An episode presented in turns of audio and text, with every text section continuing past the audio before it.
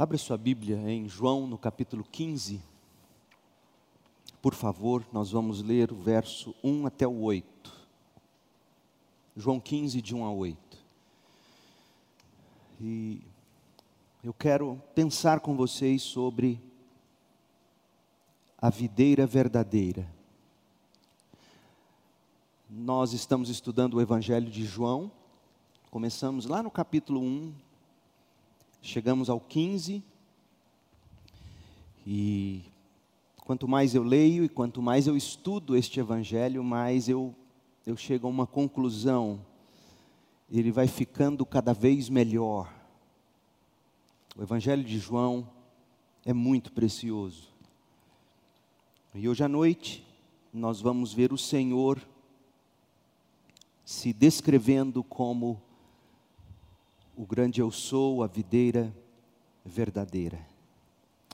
De fato, nós vamos ler até o verso 8, mas a mensagem de hoje à noite, ela vai se concentrar em quatro palavras do verso 1. Eu sou a videira verdadeira. Este é o texto base mas vamos ler até o verso 8. Eu sou a videira verdadeira e meu pai é o lavrador, o viticultor, o agricultor. Há uma diferença entre viticultor e vinicultor. O vinicultor produz vinhos da videira, fruto, do fruto da videira. O viticultor, ele cultiva a videira Jesus é o viticultor, meu pai, meu pai é o viticultor, perdão, Jesus é a videira verdadeira. Todo ramo que estando em mim não dá fruto, ele corta. Todo ramo que dá fruto, ele poda para que produza ainda mais. Vocês já foram limpos pela mensagem que eu lhes dei. Permaneçam em mim e eu permanecerei em vocês, pois assim como um ramo não pode produzir fruto se não estiver na videira, vocês também não poderão produzir frutos, a menos que permaneçam em mim. E aí ele repete o que ele disse no verso 1: Sim, eu sou a videira, vocês são os ramos. Quem permanece em mim e eu nele produz muito fruto Pois sem mim vocês não podem fazer coisa alguma. Quem não permanece em mim é jogado fora. É Jesus que está dizendo isso. Quem não permanece em mim é jogado fora como um ramo imprestável e seca. Esses ramos são ajuntados num monte para serem queimados. Mas se vocês permanecerem em mim e minhas palavras permanecerem em vocês, pedirão o que quiserem e isso lhes será concedido. Quando vocês produzem muitos frutos, trazem glória a meu Pai e demonstram que são meus discípulos de verdade. Você já já deu a Deus a alguém que amava? Como é que você lida com as partidas, com as separações? Sejamos francos, despedidas não são fáceis. Claro, nós estamos falando de despedidas entre aqueles que se amam de verdade, com quem se tem vínculo, história juntos. Despedidas não são fáceis medo, solidão, saudade. O que é pior, o medo de perder ou a perda em si? Quando dizemos adeus a alguém, os sentimentos são variados e, e muitas vezes eles são banhados de lágrimas. Há casos em que a dor no peito demora a passar, e não importa, veja, se a partida foi causada pelo luto ou o voo livre do filho ou da filha que está buscando fazer a vontade do Senhor em algum lugar distante. Você já provou de alguma despedida assim? Já perdeu alguém? Já, já aprendeu a dizer adeus? Já se acostumou? A dor da separação não é fácil quando a gente ama. Jesus estava se despedindo dos apóstolos. Todos reuniram no cenáculo para celebrar com ele a última ceia. Tudo começou no capítulo 13, como já vimos. Jesus lava os pés dos apóstolos, João 13, de 1 a 30, e ele come a refeição da Páscoa com eles, a última ceia. E então ele começa o seu discurso de despedida, ele estava dando adeus aos apóstolos. Era tudo no privado. O ministério público de Cristo havia se encerrado em João 12, de 37 a 50. E esse discurso privado na despedida de Jesus vai do capítulo 13 ao 16 de João, e ele é coroado com a oração sacerdotal de Jesus em João 17. Esse discurso de despedida de Jesus, ele tem duas partes. A primeira parte foi dita lá no cenáculo mesmo. Ela começou no capítulo 13, no verso 31, e foi até o fim do 14, capítulo 14, verso 31. E, e então nós começamos agora em João 15, a segunda parte do discurso, que começa em João 15, 1 e vai terminar lá no fim do capítulo 16, João, João 16, verso 33.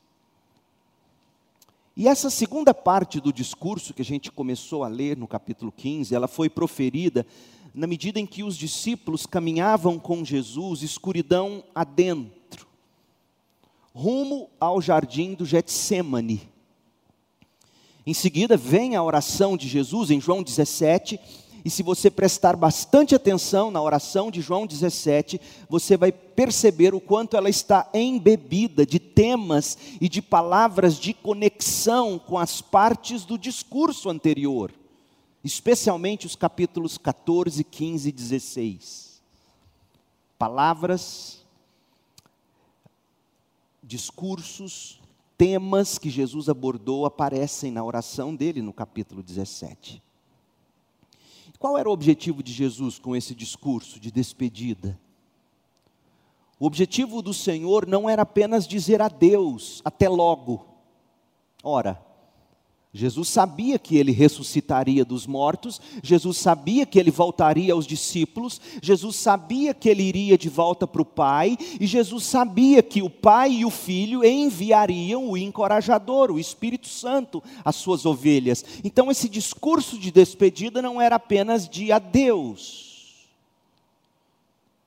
Jesus estava sendo intencional Aliás, tudo que ele fez, tudo que ele falou foi intencional. Tão intencional como deve, quanto deve ser a vida de um cristão. Ele estava preparando com palavras os seus discípulos para que os discípulos fossem suas testemunhas no mundo. Cristo conhecia o coração daqueles homens, Cristo sabia que eles ficariam abalados com a separação tão abrupta.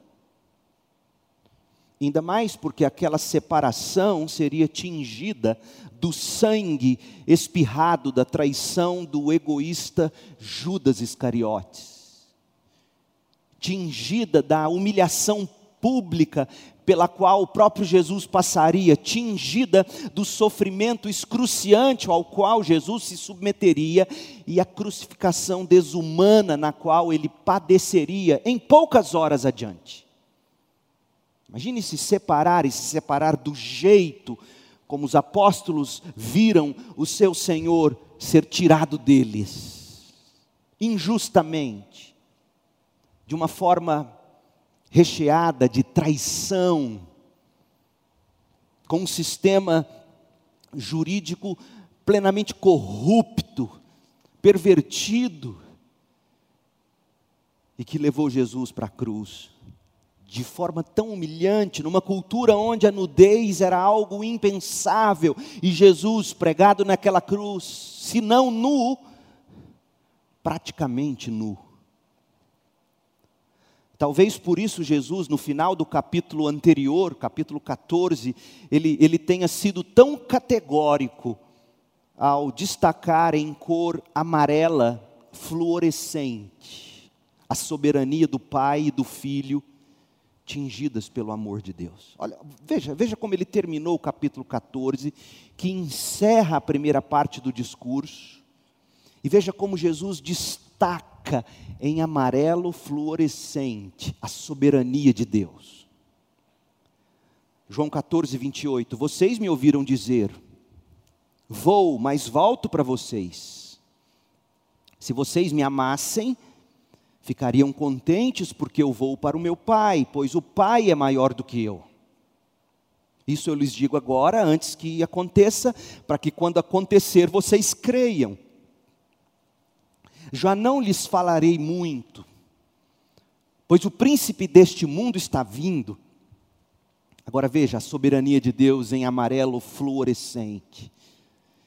Ele não tem nada em mim ele não tem direito em mim. A expressão grega original do texto bíblico diz literalmente isso. Ele não tem nada em mim, ele não tem onde colocar seu anzol em mim. Todavia, é preciso que o mundo saiba que eu amo o Pai e que faço o que meu Pai me ordenou. Não é o diabo que estava tomando conta daquela cena, não era o diabo soberano, não era Judas, não era Roma, não era o sistema injusto que estava levando Jesus para a cruz, era o próprio desejo do pai e do filho banhados em amor, um pelo outro. E Jesus queria que eles entendessem isso, como vimos na semana passada. Se você não, não esteve conosco, eu aconselho a ouvir a mensagem no YouTube. E aí Jesus diz: Levantem-se, vamos daqui. E eles saíram do cenáculo e foram rumo ao Getsemane, o jardim, onde Judas encontraria Jesus, porque sabia que Jesus tinha o hábito de se recolher ali para orar com seus discípulos. E aí, João capítulo 15, conforme já foi dito, inaugura a segunda parte do discurso de despedida. Os discípulos não estão mais à mesa no cenáculo, e a gente sabe, porque nós lemos João 14, 31, levantem-se, vamos embora. O cenário mudou. Eles saíram do cenáculo e seguiram para o Getsemane. E no caminho, certamente, viram as diversas videiras que eram a paisagem predominante, junto com oliveiras naquela região. E Jesus então usa a ilustração para dizer, e, e, é bom nós visualizarmos o que ele tratará no capítulo 15. Gente, o capítulo 15 é lindo. Do verso 1 ao verso 11, do capítulo 15 aqui, dessa segunda parte do discurso, do capítulo, do verso 1 ao verso 11, Jesus vai tratar da união do cristão com Cristo. Do verso 12 ao 17 desse capítulo, Jesus vai falar da comunhão entre os cristãos. E do verso 18 ao 27, Jesus vai tratar da relação do cristão com o cosmos, com o mundo. Porque a palavra mundo que aparece em João 15, de 18 a 27, no grego é cosmos. De todas as coisas que Cristo fala neste capítulo, nada é mais definitivo do que os primeiros oito versículos de João 15. Saiba do seguinte: nosso Senhor não está contando uma parábola, Ele está falando em metáforas, Ele está fazendo analogias para destacar o que há de mais fundamental na vida cristã, e o que é o mais fundamental na vida cristã? Aliás, o que há de mais fundamental na vida de um ser humano, sabe o que é? É o que Jesus está tratando aqui. E o que Jesus está tratando aqui da nossa união com Cristo, uma das doutrinas, se não a doutrina mais preciosa para os cristãos. A união com Cristo para a glória de Deus na nossa frutificação. É disso que trata esse texto. E se você tem dúvidas disso, por isso eu li do verso 1 ao 8, olhe, olhe o que Jesus diz nos versos 7 e 8. Veja se, se o tema central destes versículos não é de fato a união de Cristo, nossa união com Cristo, para a nossa frutificação, e nessa frutificação, fruto da união com Cristo, a glória de Deus. Porque todo pregador que você ouve, você tem que ter a certeza de que o que ele está dizendo sai da Bíblia e não da cabeça dele. Porque o que sai da cabeça, da cabeça dele não nos interessa, o que interessa é o que sai da Bíblia. E, e será mesmo que o tema central aqui, do verso 1 ao 8, é a nossa união com Cristo para frutificação, para a glória de Deus? Verso 7, João 15, 7. Se vocês permanecerem em mim, permanecerem unidos a mim, e minhas palavras permanecerem em vocês, pedirão o que quiserem, está óbvio, Jesus não está assinando um cheque em branco, não está dizendo que você tem o, o direito de chegar diante dele e dizer, Deus, me dá uma Mercedes, não é isso? Vai ficar claro que não é um cheque em branco, pelo que virá no verso 8.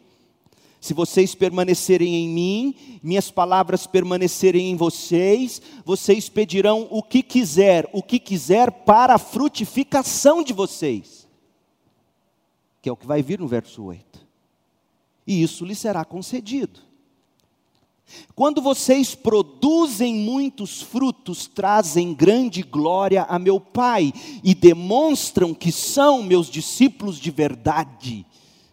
Peçam o que quiserem, para vocês frutificarem, para a glória do meu Pai, e Ele vos dará. Tem a ver com o seu discipulado, com o meu discipulado. Deus, eu quero saber melhor testemunhar do seu nome, eu quero poder melhor discipular alguém. Dá-me a intrepidez, dá-me a coragem, dá-me as palavras certas, dá-me as oportunidades, dá-me as pessoas. E Ele te dará e Ele te capacitará. Mas isso vem na, em outro sermão. É para estar bastante claro qual é o ponto desses oito primeiros versículos de João 15. Trata-se de uma analogia entre a videira, o viticultor, os ramos, os frutos e a vida cristã. Veja, Jesus quer deixar cristalino, por meio de metáforas, quem é o verdadeiro cristão. Meu povo, nós vivemos numa época de confusão, quem são os crentes de verdade? E Jesus fala que existe crente e crente de verdade. Ele termina dizendo isso no verso 8. Ele termina falando de meus discípulos de verdade. Tem crente com C minúsculo, tem crente com C maiúsculo. Tem crente de mentira, tem crente de verdade. Os de mentira, Jesus mesmo diz que o pai, o viticultor, arranca, joga num canto até secar e depois queima. Jesus está usando metáforas para deixar claro quem é o verdadeiro cristão. Qual é o propósito da vida do cristão? De que modo o cristão conseguirá viver essa vida? É disso que trata esse texto. Portanto, aqui se tratará da natureza da salvação genuína. Descreverá a natureza da verdadeira conversão, demonstrará qual é a vida cristã genuína, e tudo se resume a uma frase: a união com Cristo. Que é o crente? Aquele que pela fé, aquela que pela fé uniu-se com Cristo e frutifica. Esta era uma preocupação para Jesus, horas antes de ele morrer.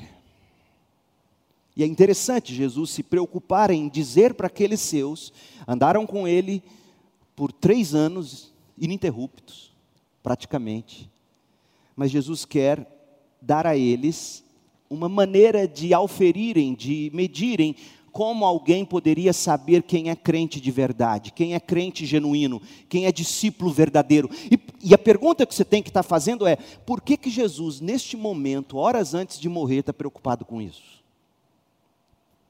Porque em instantes, aqueles discípulos descobririam que um deles, Judas Iscariotes, nunca foi crente e andou com eles e cuidou do dinheiro deles e foi próximo a eles. Eu tenho que me segurar para não adiantar tema de mensagens posteriores neste texto, se Deus nos permitir, mas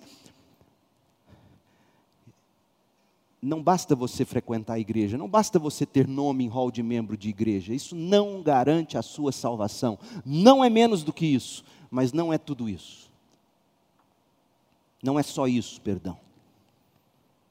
Então Jesus quer que esses discípulos, quando descobrissem que Judas era o traidor, ele, ele queria mostrar para eles como é que alguém pode medir sua fé, medir sua vida e dizer: não, eu sou um verdadeiro discípulo. Como alguém poderá afirmar que está realmente indo para o céu? Talvez seja a sua pergunta. Como alguém saberá que vai escapar do inferno? Talvez seja a sua pergunta, porque Jesus fala do inferno aqui em metáforas. É, são aqueles ramos que foram arrancados, deixados num canto para secar e depois são queimados. A, a, propósito, dois dos temas que Jesus mais falou, mais do que qualquer outro autor do Novo Testamento: inferno e dinheiro. Como nós saberemos se nós estamos indo para o céu? Como nós saberemos se, se, estamos escapando do inferno? A união com Cristo, veja, a união com Cristo e os frutos decorrentes dessa união são as únicas coisas que comprovam. Não adianta você dizer se você não frutifica. É Jesus que está dizendo, não sou eu. Eu tenho um pouco mais de duas décadas, 21 anos, 22 anos que sou pastor, já não já não me, me deixa surpreso quando alguma pessoa que você jurava ser de fato crente e você descobre que ela não é. Primeiro, porque Judas Iscariote está aqui na Bíblia para ensinar isso. E segundo, que a história da igreja é repleta de gente que um dia se disse cristão, crente, mas nunca foi. Então, não cola para Jesus as críticas que são jogadas em igrejas e crentes. Crente é tudo igual? Não. Há crentes e há crentes verdadeiros, verdadeiramente discípulos, disse Jesus. Não coloque tudo no mesmo balaio do mesmo modo que tem médicos e médicos, advogados e advogados, gente boa, gente ruim. Esse é um texto importantíssimo. Na mesma proporção de importância está a profundidade desse texto e as ramificações dos ensinos contidos aqui nesse texto. É bom dizer, e por isso, e com isso eu quero prender sua atenção, especialmente vocês que nos visitam, garantir que você volte. Nós vamos voltar a esse texto. Eu não vou esgotar todo o assunto deste texto.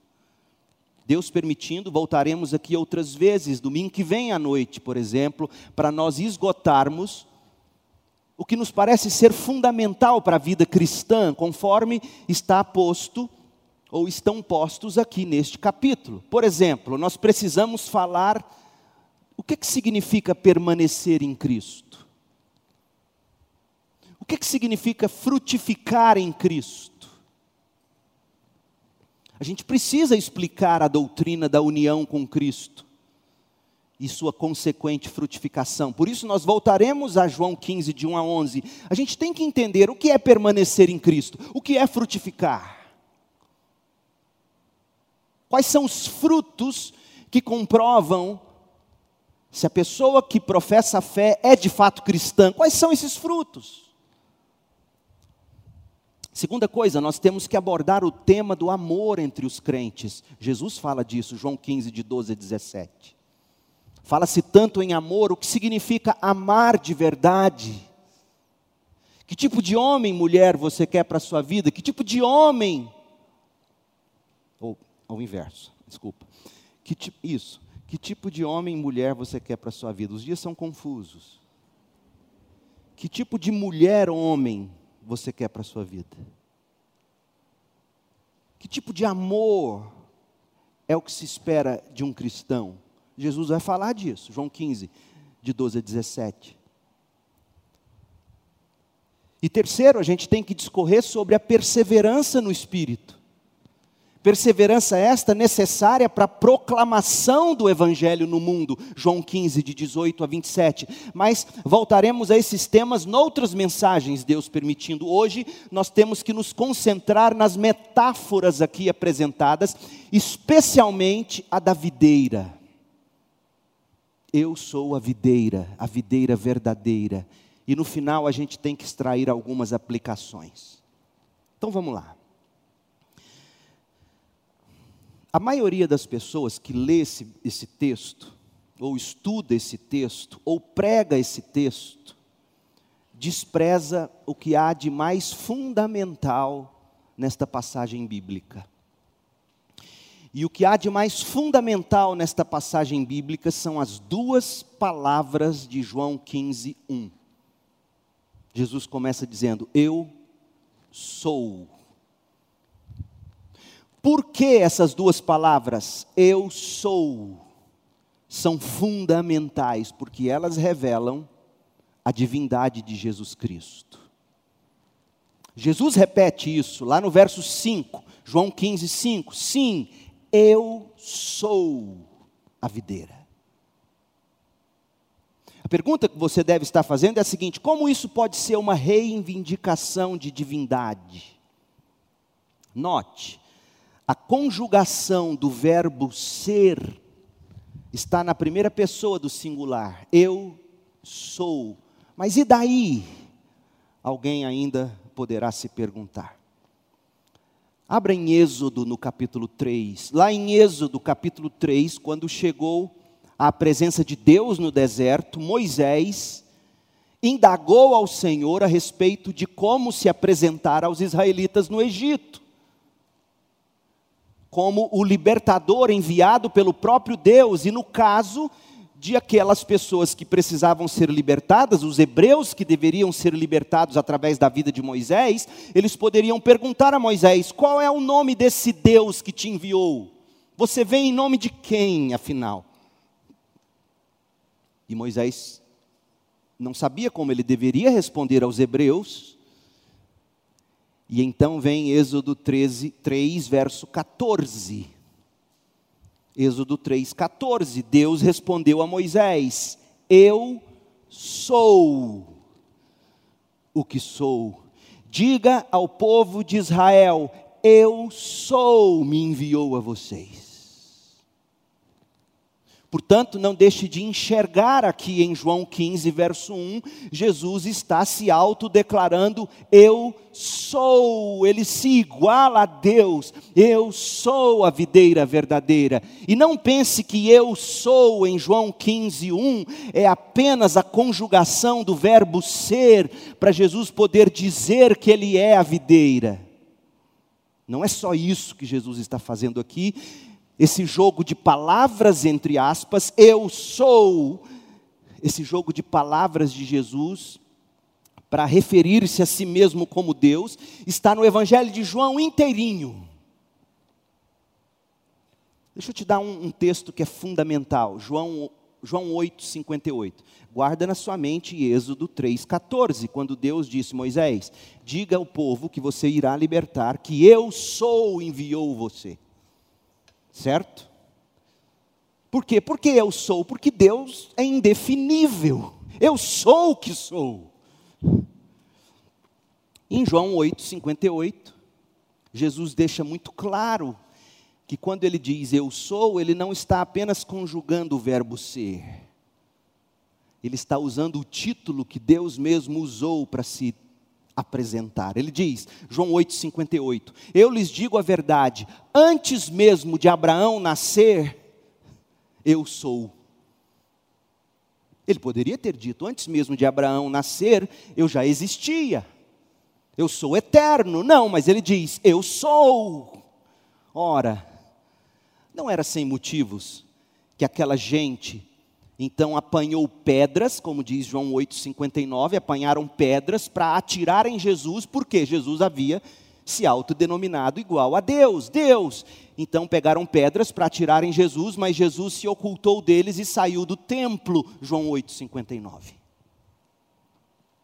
Então jamais leia o Evangelho de João sem notar este fato de fundamental importância costuradas aqui na narrativa, do começo ao fim, há uma série de afirmações de Jesus dizendo sobre si mesmo: Eu sou, eu sou Deus.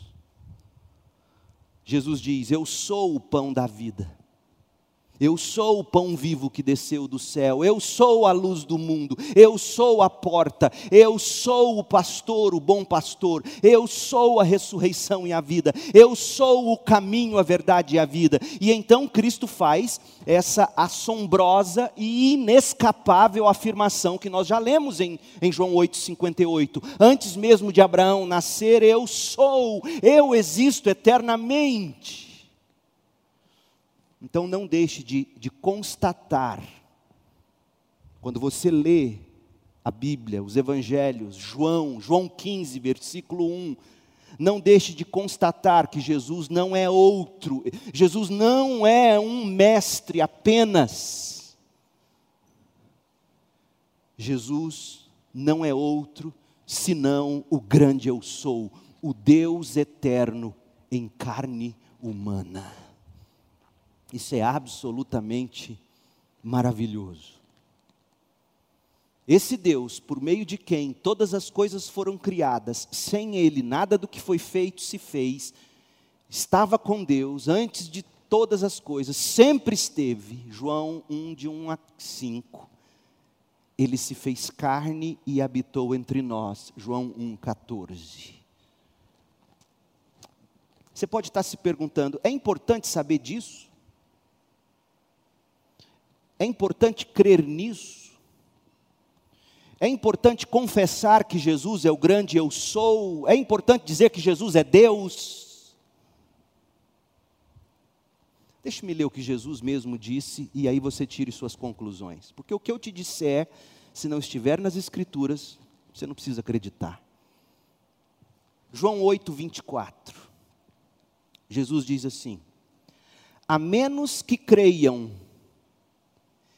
que eu sou lá de cima, morrerão em seus pecados. Os judeus entenderam exatamente o que Jesus estava dizendo. Jesus estava dizendo: a menos que vocês creiam que eu sou Deus eternamente, um com o grande eu sou que se revelou a Moisés, a menos que vocês entendam isso, vocês serão condenados. Tratava-se de um ataque chocante, frontal e devastador à teologia judaica. Aquele sistema teológico, deixa eu dizer uma coisa para vocês, desde semana passada eu estou com isso na cabeça. Nós estamos achando que a solução do Brasil, uns acham que é a gente dar uma guinada para a direita. Outros dizem, não, tem que ser para a esquerda. Deixa eu te dizer uma coisa tanto a direita como a esquerda, sem Cristo, é morte. Sabe por quê? Sabe quem pregou Jesus na cruz? A extrema direita de Israel, os fariseus. Totalmente conservadores. Ah, se não eram. Mas um conservadorismo sem Cristo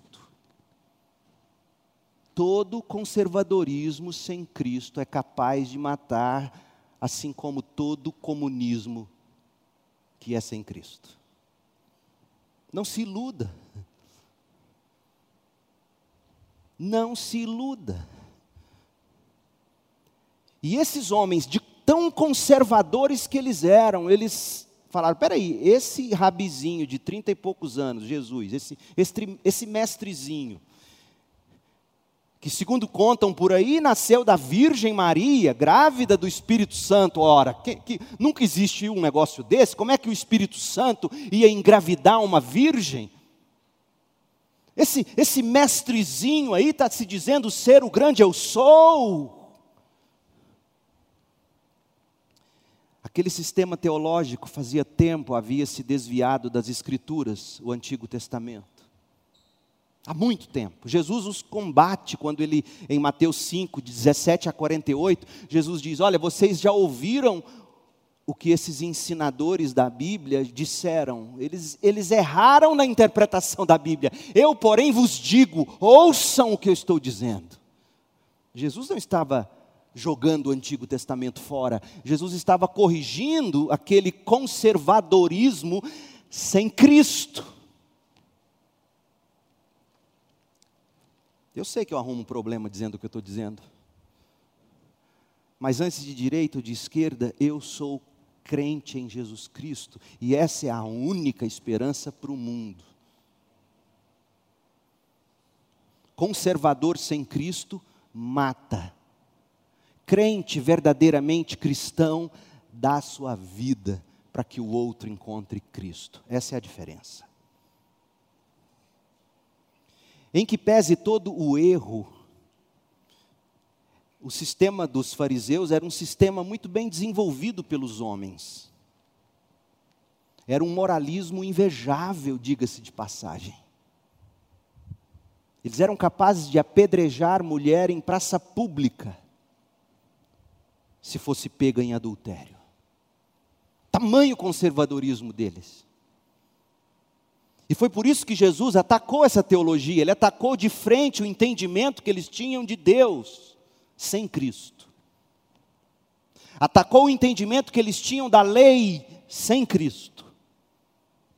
Atacou o entendimento deles de justiça sem Cristo a perspectiva deles sobre as obras, a fé e a graça sem Cristo. Jesus atacou todos os elementos dessa teologia centrada no homem. Por isso, eles odiaram Jesus. E qualquer outro que hoje surgir em nome de Jesus dizendo isso, seja no meio da direita, seja no meio da esquerda, também morrerá. Porque o que querem é uma tradição de homens, não querem Cristo. E por isso eles odiaram Jesus, eles, eles viram Jesus afirmando categoricamente: Eu sou o grande, eu sou. Foi para os líderes judeus a blasfêmia definitiva, a gota d'água, quando Jesus disse isso. Blasfêmia aquela que se tornou a razão pela qual eles o queriam morto a qualquer custo. Como é que esse rabizinho se diz ser Deus? Pois bem, aqui está Jesus, na última noite com seus discípulos, e ele começa a segunda parte do discurso, a caminho do Getsemane, a cruz à frente dele, e ele diz: Eu sou.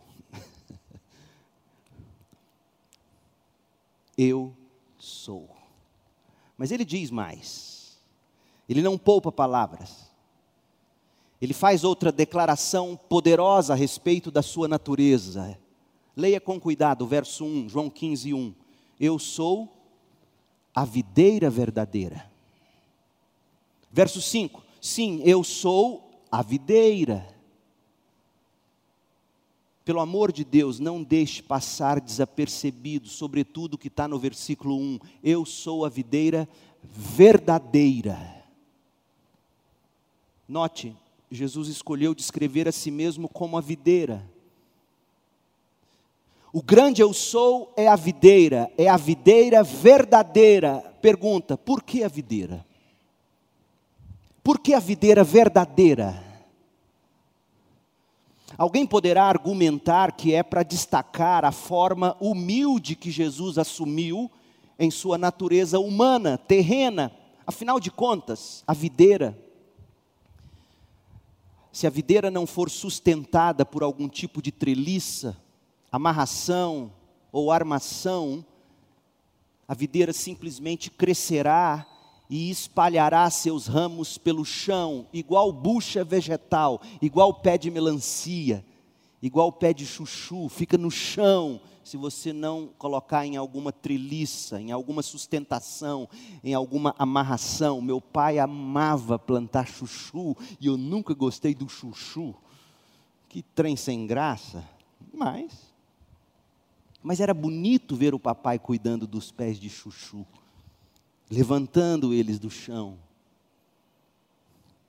Então, alguns poderiam olhar para essa imagem da videira e apontar para a humildade de Cristo. A videira seria uma boa metáfora para falar da humanidade, da humanidade terrena que Jesus assumiu. Outros diriam que a videira é uma boa metáfora porque fala da união, da proximidade, da comunhão daqueles que são de Cristo e estão em Cristo. Assim, a vida que flui da videira dá vida aos ramos que estão na videira. Também poderia se pensar que, esse, que essa é uma boa metáfora, porque fala da produção de frutos, e o crente tem que frutificar. Fala de fecundidade, fala de manifestação de resultados que comprovam salvação, ou ainda alguém poderia dizer que a metáfora ilustra a dependência do cristão com o seu Senhor e Salvador, já que Jesus mesmo é quem diz em João 15, verso 5: Sem mim vocês não podem fazer coisa alguma, vocês têm que estar ligados a mim. Portanto, a ênfase seria que a vida dos ramos e os frutos vêm da videira. Enfatizaria a união, pertencimento, conexão ao Cristo que se fez carne e habitou entre nós. Agora, tudo isso é bem verdade a respeito da metáfora da videira, a nossa união com Cristo. Ele assumiu uma forma humilde, nós temos que ter a vida colada a Ele, nós temos que frutificar, isso tudo é verdadeiro. Mas não é essa a mensagem de peso aqui na expressão eu sou a videira. Eu sou a videira verdadeira. Porque o que Jesus está dizendo é: eu sou o substituto da raça, eu sou o representante daqueles que são minhas ovelhas. Como assim, pastor? Veja, quando Jesus diz ser a videira, por que ele usa o adjetivo videira verdadeira? Por quê? Como veremos, Jesus destaca a representatividade dele, a união representativa de Cristo com aqueles que o Pai lhe deu. O adjetivo verdadeira alethinos no grego, João 15, verso 1, verdadeira, faz referência ao que é real ou verdadeiro, em contraste com sombras, símbolos. Algo que serviu por um tempo, mas agora não serve mais, ou mesmo contrastando a mentira, ao falso. Hebreus 8, verso 2. Olha o que diz o autor de Hebreus 8, verso 2. Ele, Cristo, o sumo sacerdote verdadeiro, ele, Jesus Cristo, ministra ali no verdadeiro tabernáculo. Tinha o tabernáculo do Antigo Testamento, mas Cristo é que é o tabernáculo. O Antigo Testamento foi só uma sombra, um símbolo. Hebreus 9, 24. Pois Cristo não entrou no santuário feito por mãos humanas, mera representação do santuário verdadeiro no céu. 1 Tessalonicenses 1,9: Pois as pessoas têm comentado sobre como vocês nos acolheram e como deixaram os ídolos, a fim de servir ao Deus vivo e verdadeiro. Qual é o problema dos ídolos? É que eles não são deuses de verdade. 1 de João 5, 20. E sabemos que o Filho de Deus veio e nos deu entendimento para que conheçamos ao Deus verdadeiro. Agora vivemos em comunhão com o Deus verdadeiro. Veja, existem Deus com D minúsculo, ou deuses, e existe o Deus. E o versículo termina dizendo: Ele é o Deus verdadeiro e a vida eterna. Ora, Jesus usa o adjetivo verdadeira em João 15, 1 para dizer: Eu sou a videira verdadeira. Com o objetivo de fazer contraste entre ele próprio e outra videira, que em algum momento serviu como símbolo, assim como o antigo tabernáculo, mas Jesus é o verdadeiro tabernáculo.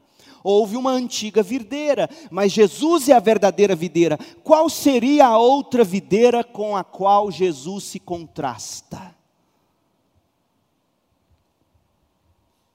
É a videira defeituosa, é a videira corrompida, é a videira degenerada, é a videira infrutífera, é a videira silvestre, é a videira selvagem. Mas qual videira é essa, meu Deus? Israel. Israel é a videira. A metáfora de Israel como videira de Deus é tão antiga quanto são antigos os escritos do Antigo Testamento. Abra no Salmo 80, verso 8.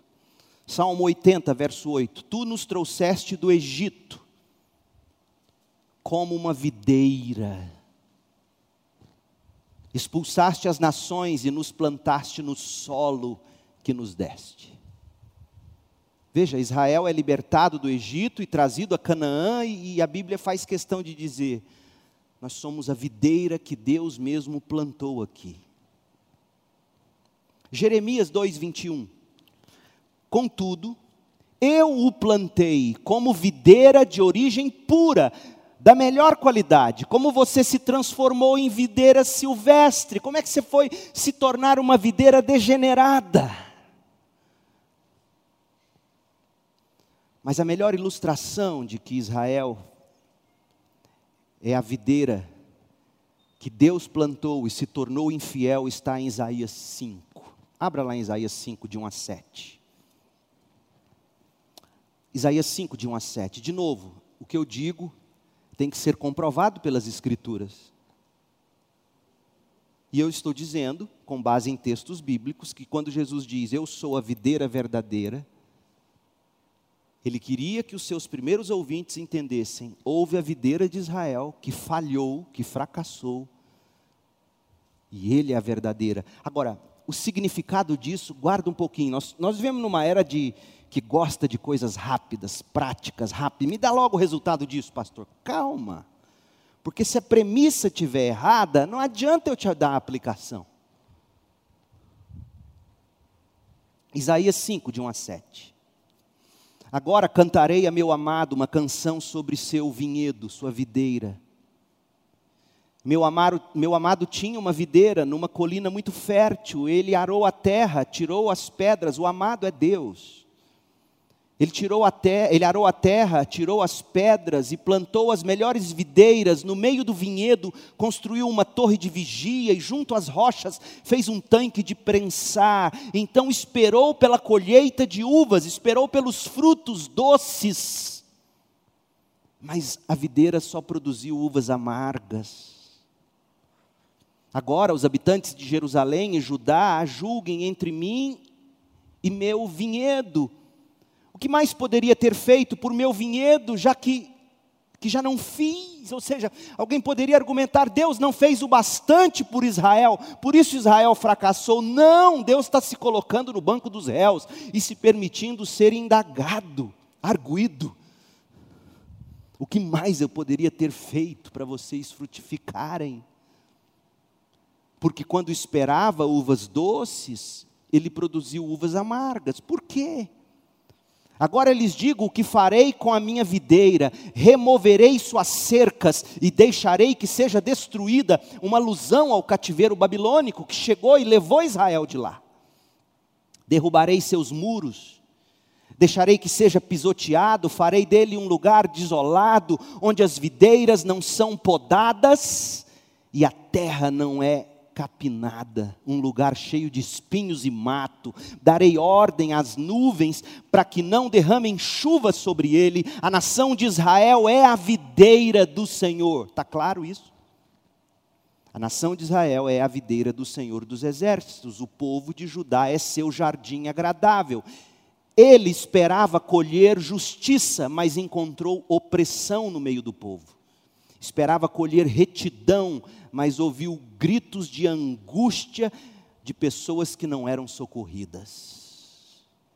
Então veja, essa metáfora, Israel como a videira de Deus, permeou a história da nação, mesmo durante o período macabeu. Qual foi o período macabeu? O período entre o último profeta no Antigo Testamento, Malaquias, e a vinda de Jesus. Matatias Macabeu, ele se rebelou contra o, os greco-romanos e os sírios em 168 a.C. e reinou na Palestina entre 142 a.C. até 63 a.C. E nesse período em que Macabeu reinou, ele mandou cunhar moedas em Israel, não com imagem de Césares, ou de reis, ou de soberanos. Também não podia ser uma imagem de Deus, porque o judeu não faz imagens. Que imagem ele mandou cunhar nas suas moedas no período intertestamentário? A imagem de uma videira, para dizer: Israel é soberana. Agora você começa a entender, quando Jesus chega como Messias, eles ansiavam pelo momento em que Jesus iria destruir os romanos e conquistar a supremacia entre as nações supremacia política.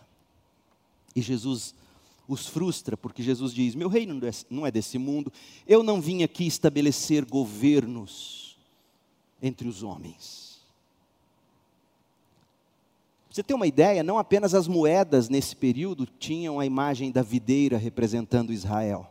Se você entrasse no templo que Herodes construiu, dizem-nos os historiadores, tinha lá uma grande videira que tinha sido literalmente esculpida e revestida de ouro para fazer referência a Israel como a videira de Deus. Deus esperava que Israel frutificasse e que de Israel fluísse bênçãos para as nações. Mas sabe o que, que essa videira fez?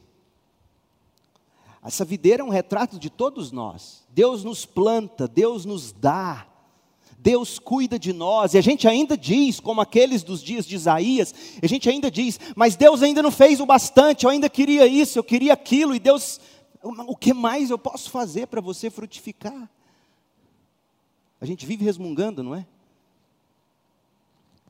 O que, é que eles fizeram com tudo que Deus deu para eles? Profeta Oséias, capítulo 10, abra lá. A nação pegou todas as bênçãos que Deus deu para eles, para que eles, por sua vez, derramassem essas bênçãos nas nações, e passou a idolatrar as bênçãos de Deus, exatamente como a igreja contemporânea idolatra as bênçãos de Deus. Oséias 10, verso 1 como Israel é próspero, fuja do evangelho da prosperidade. Como Israel é próspero. Como Israel é próspero e essa prosperidade foi a desgraça deles. É uma videira viçosa, cheia de frutos. Mas quanto mais seu povo enriquece, mais altares idólatras constrói. Não é assim, gente? A mãe ora pelo menino, o menino entra na faculdade, começa a cursar e, e, ela fica feliz, ele começa a se dar bem na vida, e quando a mãe e o pai olham ao redor, cadê o filho? Está idolatrando as bênçãos que ele conquistou. E que Deus mesmo deu para ele. Mamãe vinha para a igreja nos cultos de oração, mamãe, vovô, vovó, orando, orando, abençoa. Deixa ele passar no vestibular, Deus, que ele encontre um emprego, que ele encontre um bom casamento. Papai e mamãe regando essa videira com oração e pedindo as bênçãos de Deus, e Deus dá tanto. E ele Idolatra o que tem, idolatra o luxo que ele conquistou, o conforto que ele conquistou, e é incapaz de abrir as portas do apartamento dele, por exemplo, para receber pessoas que precisam ouvir do Deus da videira. Não ofertam, não dizimam, vive pendurado no cartão de crédito, gastando tudo que Deus deu consigo mesmo. O pecado de Israel é o pecado do povo de Deus hoje. É o pecado de todo ser humano. Então, peguemos leve quando quisermos acusar ou condenar judeu. Esse é o pecado de todo mundo, e Paulo deixou isso claro quando escreveu aos Romanos: judeu fracassou, quem não é judeu fracassou como Israel é próspero, é uma videira viçosa, cheia de frutos, mas quanto mais seu povo enriquece, mais altares idólatras constrói, quanto mais fartas suas colheitas, mais belas suas colunas sagradas, mais belos os ídolos que eles constroem. Foi por isso que Deus julgou Israel enviou os assírios, enviou os babilônios. Eu não vou ler por questão de tempo, mas você pode ler Ezequiel 19, de 7 a 14. Deus mandou esse povo para o cativeiro. E olha o que diz Ezequiel 19, 13: Agora a videira está plantada no deserto, onde o solo é duro, onde o solo é seco, dos seus ramos saiu fogo e consumiu seus frutos, os ramos que sobraram não são fortes o suficientes para serem cetros de reis. Este é um cântico fúnebre e será entoado num funeral, é o cântico fúnebre de Israel enterrada na Babilônia. Porque quando Ezequiel escreveu, eles estavam na Babilônia. Veja, Deus plantou Israel. Israel, por sua vez, fracassou. Então o Senhor se volta com julgamento contra Israel e é por isso que o salmista clama. Salmo 80, verso 14, veja. Ó oh, Deus dos exércitos, suplicamos que voltes, olha dos céus e vê a nossa aflição, cuida desta videira que tu mesmo plantaste, o filho que criaste para ti, cuida de nós. Israel tinha sido plantada e formada como vinha, para ser a dispensa de bênção para as nações. Gênesis 12, de 1 a 3. Deus chama Abraão e diz: Eu vou te dar muito, vou te dar descendência, vou te fazer próspero. Mas você deve abençoar as nações, falar do meu nome entre as nações. Oh, meu povo, eu fico vendo a igreja, quão pouco a gente dá valor a isso.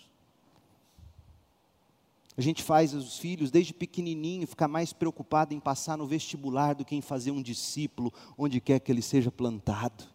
Nós estamos cometendo o mesmo pecado da videira no Antigo Testamento. Querendo as prosperidades de Deus, e cada vez menos a gente abençoa os que precisam, a gente vai atrás do outro com o Evangelho. A videira fracassou. E não pense você que foi só no Antigo Testamento, não. Quando Jesus chegou, eles acabaram com Jesus.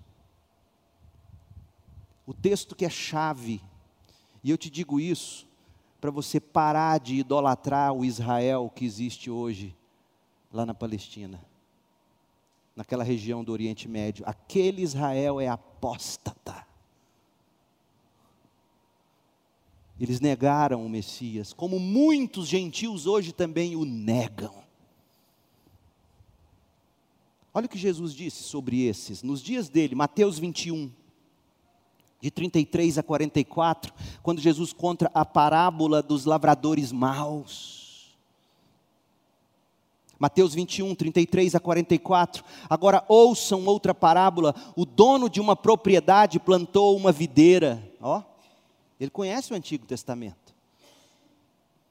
construiu uma cerca ao redor, cuidou, e ele vai dizer o quanto Deus cuidou deles, enviou os profetas, e o que, que Israel fez com os profetas? Matou os profetas não queriam ouvir Deus. Leia o livro do profeta Jeremias, Jeremias dizendo: arrependamos-nos, voltemos-nos para Deus, vamos nos submeter à disciplina de Deus. E o povo queria o evangelho da prosperidade, o evangelho da cura, o evangelho do Deus que nos faz prósperos. Sabe o que fizeram com Jeremias uma vez?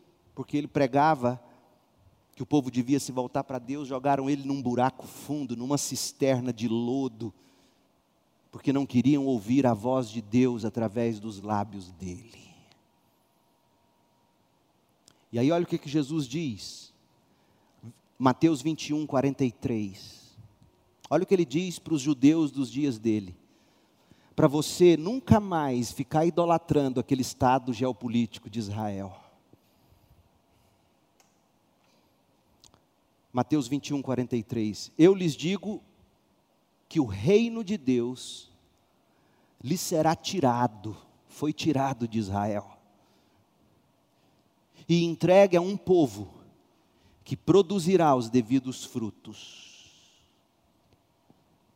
Mesmo os discípulos, assim como to, os discípulos, assim como todos os outros judeus, pensavam: hum, eu sou judeu, eu sou a videira, eu faço parte da videira. Eu estou conectado a Deus, eu tenho as bênçãos de Deus. Ah, esses gentios, esses que não são judeus. E Jesus está dizendo: vocês não entenderam nada. Paulo entendeu o que Jesus falou depois que Paulo se converteu. Olha o que Paulo vai dizer, Romanos 9, de 1 a 5. Digo-lhes a verdade tendo Cristo como testemunha, e minha consciência e o Espírito a confirmam, meu coração está cheio de amarga tristeza e angústia sem fim por meu povo, meus irmãos judeus.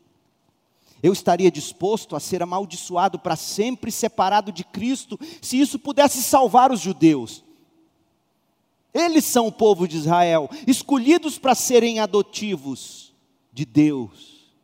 Ele lhes revelou sua glória, fez uma aliança com eles e lhes deu sua lei e o privilégio de adorá-lo e receber suas promessas. Do povo de Israel vêm os patriarcas, de Israel vem o próprio Cristo quanto à sua natureza humana. Cristo era israelita e ele é Deus, aquele que governa sobre todas as coisas. Ou seja, Paulo está enumerando as inúmeras bênçãos que Deus deu àquele povo.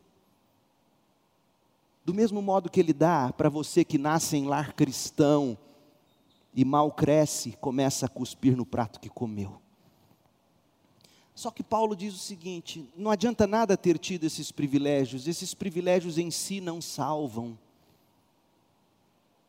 Não adianta dizer que você um dia foi batizado, não adianta dizer que você tem pai e mãe crentes, que seu tataravô já era batista, não adianta, não adianta nada. Aliás, isso é pedra de tropeço para muitos, que se orgulham do pedigree e vivem como videira selvagem. Olha o que Paulo diz, Romanos 10, versos 1 a 4. Irmãos, o desejo do meu coração, a minha oração a Deus, é que o povo de Israel seja salvo. Ora, mas espera aí, eles receberam todas as bênçãos, não são salvos? Paulo diz: não. Eu sei da dedicação deles por Deus, mas é zelo sem entendimento, é entusiasmo sem entendimento, é fogo de palha pois não entendendo a maneira como Deus declara as pessoas justas diante dele, não entendendo que Deus declara justo quem crê no Messias, quem crê no Cristo, eles se apegam ao seu próprio modo de se tornar justos, tentando seguir a lei e recusam a maneira de Deus, pois Cristo é o propósito para o qual a lei foi dada, a lei aponta para Cristo, como resultado, todo que quem crê em Cristo é declarado justo. Gente, havia muito tempo Jesus já tinha dito aos discípulos que Israel seria destruída. Não havia muito tempo. Ele fala que o templo seria destruído e foi destruído no ano 70 depois de Cristo. Israel foi massacrada. aquilo tudo estava desmoronando, tinha chegado o fim. Jesus havia pronunciado o julgamento sobre Israel e a fúria de Deus seria descarregada. Leia depois Mateus 24. Por isso é importante que a gente entenda e que eles entendessem que a dispensa de bênção não é mais Israel. Romanos 9, de 6 a 7. Pois nem todos os descendentes de Israel pertencem de fato ao povo de Deus. Olha o que diz, Romanos 9, de 6 a 7. Só porque são descendentes de Abraão, não significa que são verdadeiramente filhos de Abraão. Em Cristo está o verdadeiro filho de Abraão. Todo crente é judeu de verdade.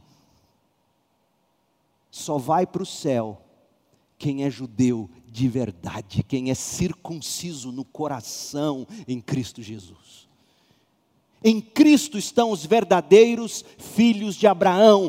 Cristo é a verdadeira videira, Cristo é a verdadeira luz, Cristo é a verdadeira comida, Cristo é o verdadeiro pão, Cristo é a verdadeira água, Cristo é superior a Moisés, Cristo é o verdadeiro templo. Cristo é a verdadeira vida. Portanto, qualquer pessoa que queira receber a vida de Deus, a vida eterna, tem que se conectar a Cristo pela fé. Tem que se conectar a Ele genuinamente, com o Deus que se fez carne, Jesus Cristo, o grande eu sou. Tem que se conectar à videira verdadeira. Não é Israel, não são as instituições que estão por aí se chamam ou se autodenominam igreja, é Cristo Jesus as aplicações. Deus permitindo, nós vamos voltar a esse texto. Há muito mais para a gente ver aqui. Perceba que eu me concentrei na primeira frase do verso 1. Eu quero fazer três aplicações e a gente termina. Primeira, Jesus é o grande eu sou, Ele é o próprio Deus. Sabe o que isso significa? Que você não tem que ir para Jesus em busca de palavra de motivação para a sua semana. Você tem que ir para Jesus em busca de vida, porque Jesus não é um mero profeta. Jesus não é um homem iluminado. Jesus é Deus. E sendo Deus, João 1, verso 4, ele possui ou ele é a própria vida, e a vida de Jesus trouxe a luz aos homens. Dizer que Jesus é o grande eu sou é dizer ele não é apenas alguém que ensina coisas boas, ele é a verdade, ele é o caminho, ele é a vida. A maneira como como nós provamos de Deus é crendo em Jesus, em Cristo nós recebemos a nova vida, em Cristo nós recebemos o novo nascimento, em Cristo nós passamos a enxergar, nele estava a vida, e ele era a luz dos homens. Veja, a vida precede a luz, a vida te faz ver. Quem não está em Cristo é cego. Em que sentido? Não enxerga beleza em Jesus, não enxerga glória em Jesus, quer Jesus para ter as coisas boas que ele pensa Jesus dará: bom casamento, filhos bem criados, saúde, prosperidade, uma vida conservadora boa. Jesus não veio fazer isso. Ele veio nos salvar do inferno, da condenação que já pesa sobre os que não estão em Cristo. Dizer que Ele é o eu sou é dizer que Ele é o próprio Deus, em quem está a vida, que é a luz dos homens. Para você enxergar, você tem que abraçar Jesus como Deus. O seu eu sou. Você tem que se relacionar com Ele pela fé. Você tem que, que vê-lo pelo que Ele é. Luiz Berkoff, um dos grandes teólogos da igreja, ele define o valor eterno dessa união com Deus em Cristo da seguinte modo: a união íntima, vital e espiritual entre Cristo e o seu povo, em virtude da qual Ele é a fonte da sua vida e poder, da sua bendita alegria e salvação. É isso que Paulo escreve, segundo os Coríntios 5,17. Logo, todo aquele que está em Cristo se tornou nova criação, a vida velha acabou e uma nova vida teve início. Você quer uma nova vida? Não é num novo relacionamento que você vai construí-la não é tendo filhos, não é achando a mulher, o homem. Você quer uma nova vida? Tenha um encontro com o grande eu sou, receba-o em Cristo pela fé. Isso é vida, vida plena. E passe a enxergar. Segunda aplicação: Jesus é a videira verdadeira. Jesus é o representante da raça eleita de Deus. Ele é o segundo Adão. O primeiro nos representa no pecado, o segundo comprou para nós a salvação. Jesus é o cumprimento de tudo que Deus intencionou para o ser humano, tudo que Jesus intencionou para Israel, mas que todos fracassaram, judeus e goianos. Jesus veio Jesus se encarnou, Jesus montou o tabernáculo entre nós. Jesus se tornou o verdadeiro tabernáculo entre os homens. Jesus, portanto, é aquele para quem Israel apontava, aquele que produz bom fruto, que nenhum de nós consegue em nós mesmos. Jesus é o nosso substituto. Jesus substituiu o templo, as festas judaicas, Moisés, vários lugares santos. Jesus cumpriu a lei. E neste texto ele diz: Eu sou a verdadeira videira. Não é o povo apóstata de Israel, é Cristo. Sabe por que, que isso é libertador, gente? Porque perfeito é só Cristo, eu e você não somos. Ele é um substituto legal. Ele é que é santo, ele é que é justo, ele é a expressão da graça e do amor de Deus derramados a nós pecadores. Dizer que Jesus é a videira verdadeira é dizer que nós não nos agarramos a rituais, nós não nos agarramos a cerimônias para sermos aceitos por Deus, nós nos agarramos a Cristo pela fé. Dizer que Jesus é a verdadeira videira é dizer que nós não recorremos a instituições, a igrejas, a santos, intercessores, sacerdotes, gurus ou mediadores para chegarmos a Deus. Nós recorremos a Cristo como o único mediador entre Deus e os homens, o único substituto que Deus aceita, o único intercessor de verdade. Dizer que Jesus é a videira é dizer que vida cristã tem a ver com união e relacionamento com Cristo, no corpo de Cristo. Não é você ir à igreja uma vez por semana, ou por mês, ou em datas especiais, ouvir um sermão que te motiva para chegar segunda-feira, bater suas metas, glória a Deus, glória a Deus, o dinheiro está entrando, saúde, família boa. Deus pode até te dar tudo isso, se é propósito dele que com tudo isso você produza frutos.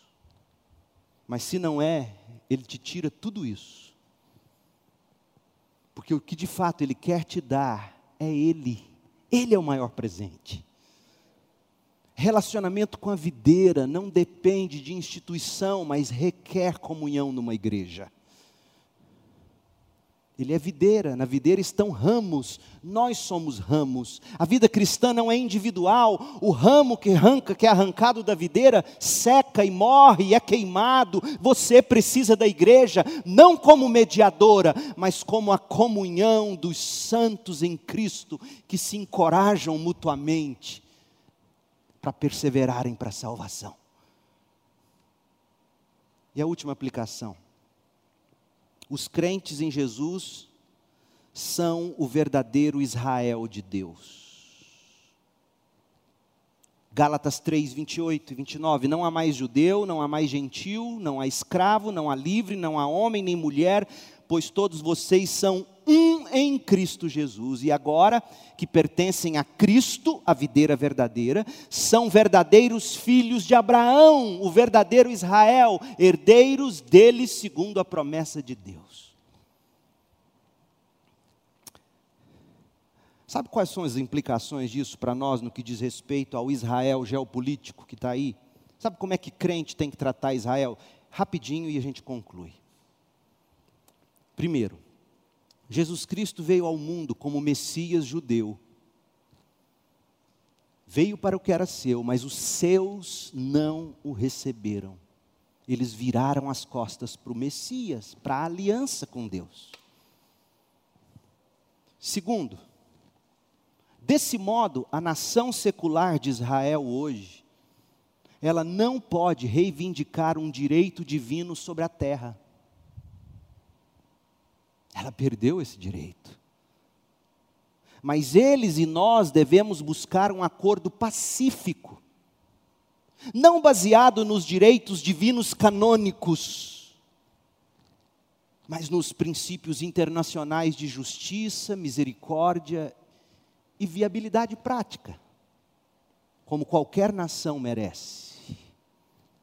Terceiro, pela fé em Jesus Cristo, Messias judeu, judeus e gentios se tornaram herdeiros da promessa de Abraão, que inclui a terra.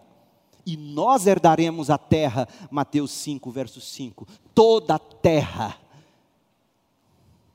E finalmente, essa herança do povo ligado a Cristo a herança do povo ligado à videira verdadeira será entregue, escute, somente na segunda vinda de Cristo. Quando ele vier estabelecer para sempre seu reino eterno, e não antes disso. Até lá, sabe o que cabe a cristãos fazer? Não é pegar em armas para reivindicar uma herança terrena mas dar a própria vida para compartilhar nossa herança que está a caminho com tantos quantos nós pudermos. É assim que se faz. Volte-se para Cristo com fé. Ele é o próprio Deus, Ele é o grande eu sou. Ele é o justo e o justificador, o Cordeiro de Deus que tira o pecado do mundo. Ele é a videira verdadeira. Volte-se para Cristo com fé você vai achar vida plena, perdão, justificação, uma família chamada igreja e uma herança eterna. Eu sou a videira verdadeira, disse Jesus.